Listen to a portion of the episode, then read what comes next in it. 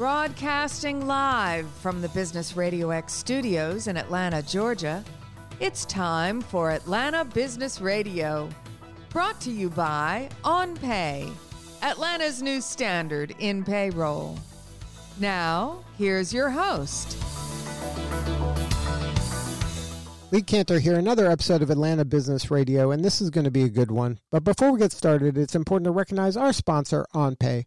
Without them, we could not be sharing these important stories. Today on the Atlanta Business Radio, we have BJ Green with Cadence Bank. Welcome, BJ. Good afternoon. Glad to be here, Lee.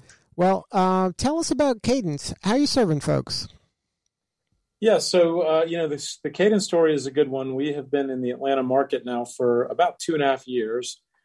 Uh, if you recall, we merged with um, State Bank back in January of 2019, and I think have been really, you know, hustling to be relevant uh, in the Atlanta market. And so we have uh, hired a, a, number of bankers to cover middle market companies. Those would be folks up to 500 million in revenue. We have a legacy commercial banking team that that really handles folks from one to 50 million. And then we've hired three private bankers, and they're handling uh, folks' personal needs. So whether that's home equity loans, mortgages, uh, and their investment assets. And um, I think it's a good story. We've, been growing really nicely, and I think have had uh, built a nice brand in the Atlanta market. Now, for the listeners that um, you know maybe they're not as knowledgeable about banking as you are, can you explain kind of maybe the trade offs or the pros and cons of going with like I like to call them the stadium banks? You know, banks that you know have their name on stadiums. Uh, banks like yours and even like uh, community banks. Can you kind of give us the rundown of the pros and cons of each of those? Sure. Yeah, I think that uh, there are certainly pros and cons, and, and, banks. Obviously, you know, there's a full spectrum of banks. So you have the, the smaller local banks that are on a lot of the, you know, the main streets and in various communities. I think the benefits of the smaller banks, a lot of times, are you would you'd get to know the president and the CEO you have an ear with the, the really the top leadership at a bank.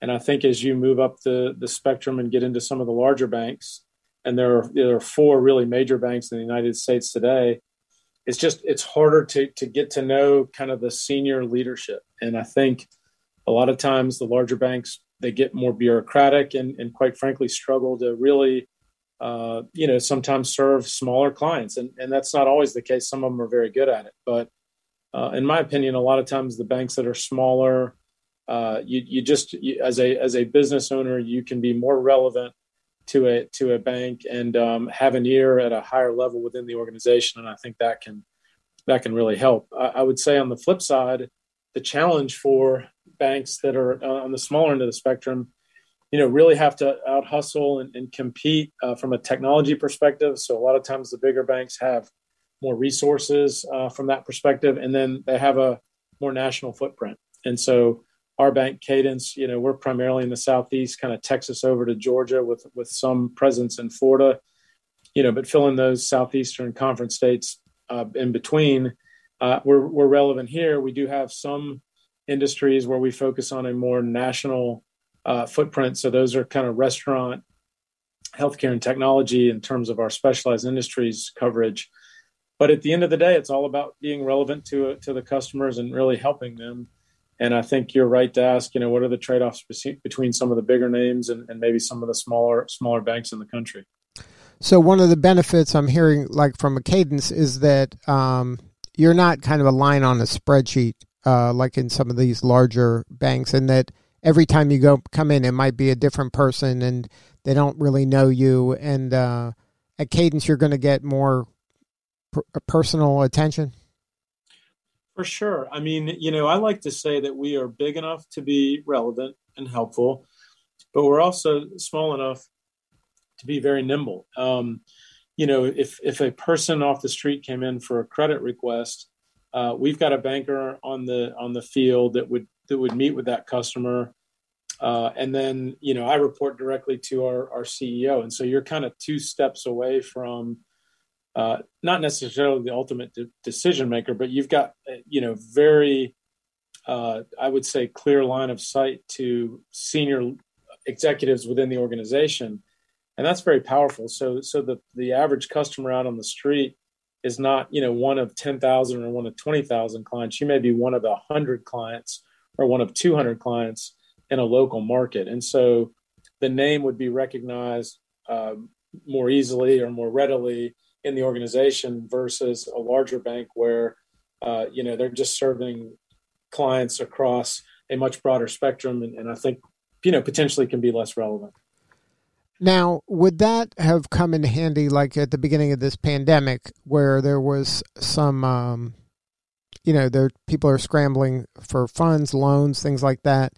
To have a relationship like you described i would imagine that might help me get some of that faster and more efficiently than if I was, you know, just kind of a number in a larger bank that I could get lost and no one's really watching my back.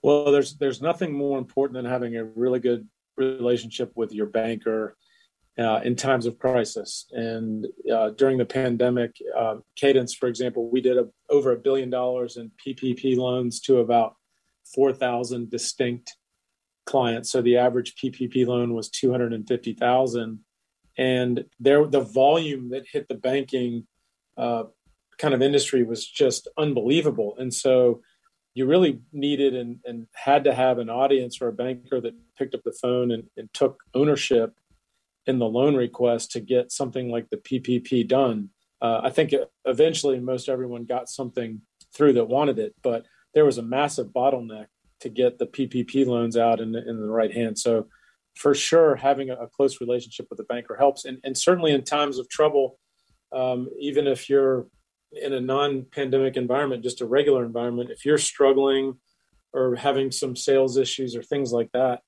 i mean having a, a banker that understands you and knows you and is willing to be patient and help you through a tough time i think is is uh, a real advantage and, and one of the reasons why uh, you know going with a, a bank that's focused on relationships can be really helpful now, you mentioned the presence uh, throughout the Southeast and as far over as Texas. Can you talk a little bit about the consolidation that's happening with your firm uh, merging uh, in 2019 and then I think this year as well? Um, what's the thinking there in terms of is that just kind of you're all philosophically aligned and you just want to kind of broaden the services and uh, you know footprint? Uh, what what's the kind of growth strategy from that standpoint? Yeah, it's interesting. I think that banks today are, are really trying to figure out how to be relevant to their customers. When um, when Cadence acquired State Bank back in 2019, growth was certainly on the on the forefront of what you know Cadence was looking to do. So, did not have a Georgia presence, and with the State Bank acquisition, ended up being close to 18 billion, a little more in assets the merger with Bancorp South uh, out of Tupelo creates a bank that's 44 billion in assets. So we'll be the fifth largest bank headquartered in the states where we where we operate. There'll be about 425 retail locations, and it is kind of Texas over to Georgia. There's some presence in Florida, Arkansas, Tennessee, and then kind of fill in the, the map between that but it's all about scale and being able to deliver to the clients. And I will tell you, I've been a banker for 26 or 27 years now, and having a bigger balance sheet certainly helps you in the middle market where you might need to write a check that's a little bigger than you know if you're a smaller bank. The good news about this combination is that Bancorp South really has a community model, and so they're very good at lending in the communities. They tend to do smaller loans and I think Cadence Bank, uh, our strength is more commercial and middle market lending. And so the combination will be very powerful. Uh, we're going to be a, a, kind of a regional power in that $45 uh, billion, $44 billion asset size. And I think will be more relevant to the clients on the on the street that we try to serve every day. And it sounds like you're not kind of forgetting the little guy. This this merger is going to uh, enable you to serve both the smaller end of the spectrum all the way up into the larger. That, that's right. I think the, the the best thing about this opportunity or the merger is that it does exactly that. We will be uh, will be better at serving smaller uh, companies and, and, smaller businesses on the street. They the the Bancorp South model really is a very strong community model. And through those 300 locations, and with the merger will be 400 uh, retail locations, that's really kind of the, this the, the kind of spoke system, if you will, that gives us uh, you know really relationships into the the smaller businesses in the markets that, that we're trying to serve. We'll st- we still want to be relevant to kind of commercial and middle market size businesses. So those would be companies in the kind of 5 million to 500 million in revenue. But through our business banking and retail channel, we can really handle uh, the smallest of businesses and I think do an effective job of, of serving their needs. And then, um, is that how you're going to separate yourself from the other players? Is to really kind of play uh, from that size up to the larger size? And because uh, I think some of these larger banks tend to ignore the smaller players. I would what I would say is that we have the an opportunity that that's really unique. We can handle really a full spectrum of capabilities and, and clients. So we can handle uh, through the business banking channel. We'll be able to handle really small businesses, uh, and that may be from a dental practice to a restaurant. You know, a single location. Uh, and then we have the ability to handle all of the real estate needs that somebody might have. So whether that's an owner occupied headquarter building or warehouse uh, or even investment properties, we'll have the ability to do that. And then on the middle market side, we can handle you know companies that are 500 million and even more than that, uh, not only with our balance sheet, with our with our treasury products. So I think that the exciting thing for me is we've got the ability to really, you know, look at businesses and opportunities across that that full spectrum. Now, how had you have you found? Um, I guess well, you've been here uh, in Georgia, but how do you, how does kind of Georgia compare to the other states that you're doing business in in terms of the business climate? Um, I see firsthand a lot of really good synergies, public private, um, uh, the nonprofit. There's a real uh, collaboration uh, in order to help everybody kind of rise. Are you, do you see that in Georgia, and yeah. how does it compare to the other states that you work in? Yeah, look, I think Georgia is uh, it's one of the best states to to do business in. Uh, I think some publications would put it number one. Um, we've got great leadership um, as a state, so you know, you look at our past three governors, Perdue, uh, Deal, and Kemp. I think all three were focused on the business climate and community, and how do, how do you make that uh, kind of uh, business friendly. They, we have great leadership uh, in the Metro Chamber. So Katie Kirkpatrick at the at the Atlanta Metro Chamber and Chris Clark in the Georgia Chamber. I mean, these these folks, I think, wake up every day and try to figure out how can we be more relevant, uh, not only in the, the city of Atlanta, but but the state. Um, and, and we're very fortunate. You know, we, we talk about this a lot. We've got the busiest airport in the world. Uh, the port in Savannah, I think, is in the top three from a volume perspective. And, and Atlanta sits in this really neat spot in that we are the kind of uh, southeastern distribution hub, uh, if you will, for a lot of the freight and uh, traffic that's coming through. So that that's a huge advantage. And then we're really benefiting from a pretty strong technology sector. So I think 70% of all the payments are processed through Atlanta. From a fintech and a cyber uh, security perspective, Atlanta is just a it's a great robust environment. So I think we're we're fortunate. We've got the confluence of leadership from the government perspective, private perspective, uh, certainly the public side as well. And then and then you mentioned this, but uh, there's no better place in the country to see uh, leaders of these companies lean in and help the non for profits. And so you see a really robust non for profit community. Um, you know, and I think it's it reflects kind of the, the companies that are here. We've got 16 Fortune 500 companies headquartered in Atlanta, and I think 18 or so in the state of Georgia. Uh, so it, I, I, can't imagine a better place to do business.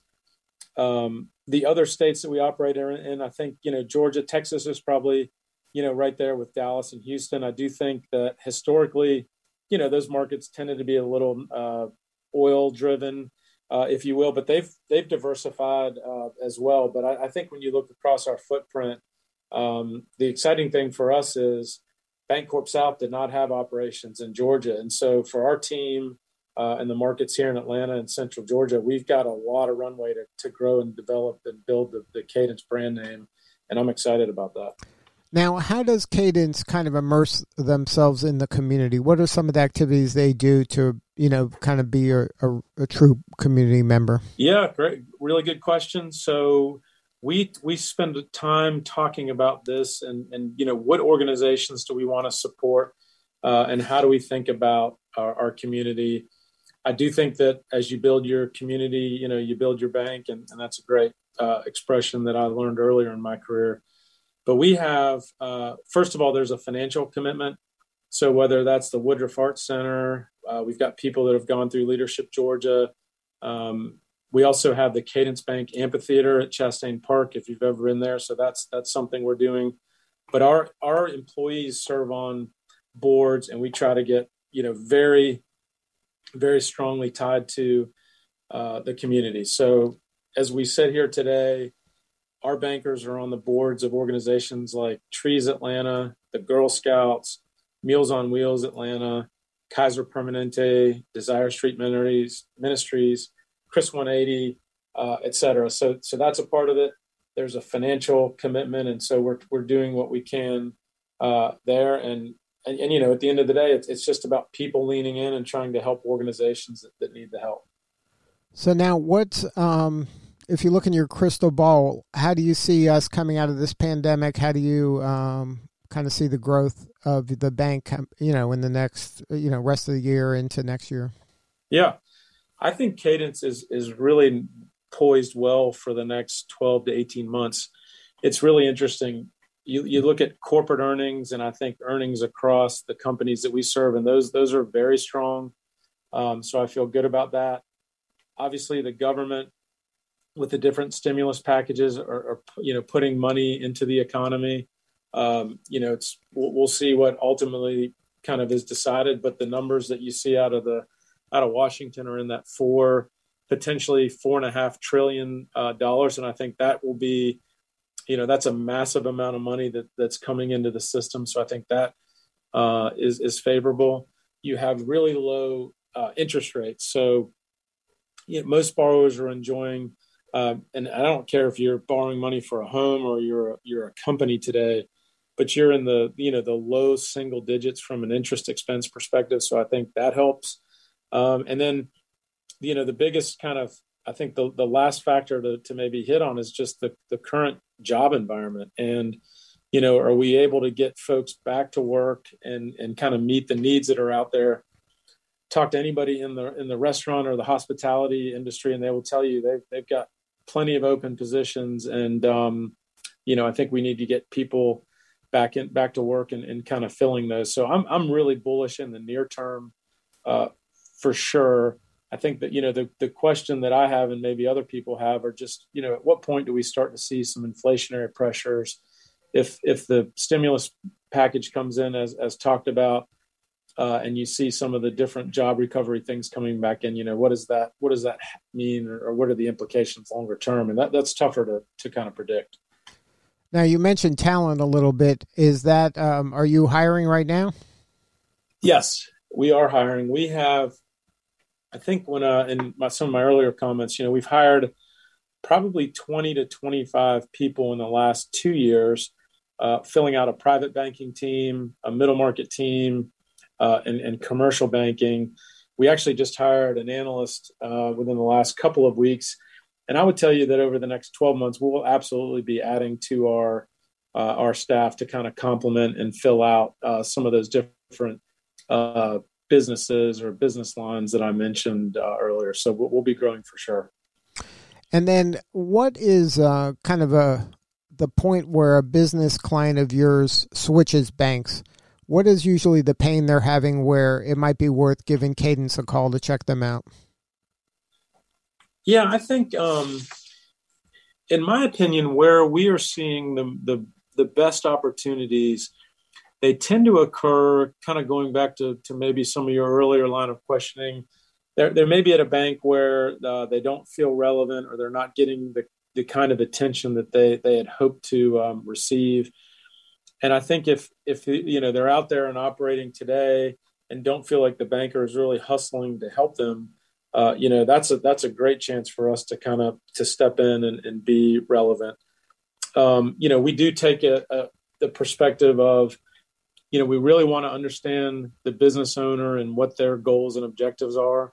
Sometimes that's to continue to grow that business, uh, potentially to hand it down to a family member, uh, or maybe sell the business because of the the current climate from an M and A perspective is very attractive. So, I think our jobs as bankers is to really, you know, sit alongside the business owner understand their goals and then really develop a strategy to help them meet those goals and objectives and at the end of the day if we can help them grow their business or think strategically about what they want to do next uh, you know then we can be very relevant and i think potentially be more relevant than you know a banker that's that's dealing with them. So it's it's all about building a really strong relationship uh, understand the company's goals and objectives and then really meeting that that need and trying to help them uh, as best you can. So uh, and and look, I think at the end of the day, we're all guilty of this. People tend to be complacent sometimes when you're in a relationship uh, from uh, professionally, and so you know there are always opportunities to maybe look around and see if somebody out there is willing to hustle a little more and maybe earn that business. So uh, we certainly benefit from that sometimes uh, when people have relationships with other banks. Well, uh, if your if your banker isn't having a conversation with you like you just described periodically, then maybe you should check out Cadence. Because if that's the kind of service you're delivering, that sounds pretty attractive. That's right, and I, and it's a differentiator, right? If you're, and and I think we get that feedback in the market. I mean, when you sit down with a business owner and really listen and get to know them and understand what they're trying to achieve, uh, it just changes the the dynamics dramatically. I mean, so many uh, bankers and, and people in general, you know, they're not willing to kind of lean in and, and, get to that next level. And so the, the ability and the desire to do that, I think, uh, can can really be helpful. Well, BJ, if somebody wants to learn more, what's the coordinates for Cadence? So, uh, you know, certainly we have a, a website, uh, cadencebank.com, and I'm certainly available if anybody wants to reach out to me. And I don't know if it's appropriate to give my information yeah. on, the, on the air, but I'm happy to do that. Go, give out whatever you'd like. Yeah. So I'm uh, it's bj.green, G R E E N, at cadencebank.com. And I can be reached. Uh, my office number is 404 239 8646. And I'm happy to help anyone uh, listening that wants to talk to a banker and get to know us a little better. And it's cadencebank.com is just for general. Uh, you can find the location near you. Uh, you can find, uh, you know, kind of the bank, all the stuff about the bank at that website. That's that's exactly right. Well, thank you again, BJ, for sharing your story. You're doing important work, and we appreciate you. Thank you so much for your time. I appreciate it. All right, this is Lee Kantor. We'll see you all next time on Atlanta Business Radio.